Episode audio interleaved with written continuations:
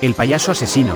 Payaso, mata a niño de dos años en Ramos Arizpe, Coahuila. Gran conmoción hay en Ramos Arizpe, Coahuila, luego que se diera a conocer que un hombre de oficio payaso matara a golpes a su hijastro, un pequeño de solo dos años. El hombre fue detenido en Monterrey trasladado al municipio de Ramos Arizpe. Elementos de la Policía Municipal de Ramos Arizpe capturaron en el ejido Espinazo a un hombre que el pasado viernes golpeó brutalmente a un niño de dos años con seis meses de edad. Estos hechos sucedieron en una de las habitaciones del Hotel Estación de Ramos Arizpe, en donde el presunto responsable Emanuel de 30 años de edad vivía con su pareja Brenda de 20.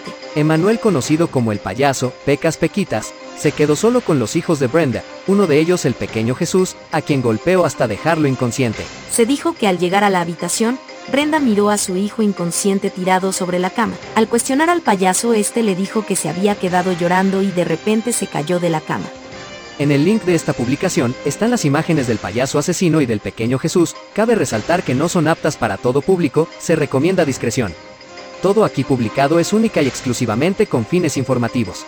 La pareja llevó al menor a la clínica Istlero, donde los médicos descubrieron que el niño se encontraba en estado grave y con múltiples golpes. Jesús no sobrevivió a los golpes del payaso asesino, y lamentablemente falleció. El presunto homicida fue capturado en espera de ser vinculado por homicidio. Informa desde Arispe, Coahuila, Flavia Dos Santos. Noticias para el blog del narco. Síganos en nuestras redes sociales, Twitter, Facebook e Instagram arroba narcoblogger.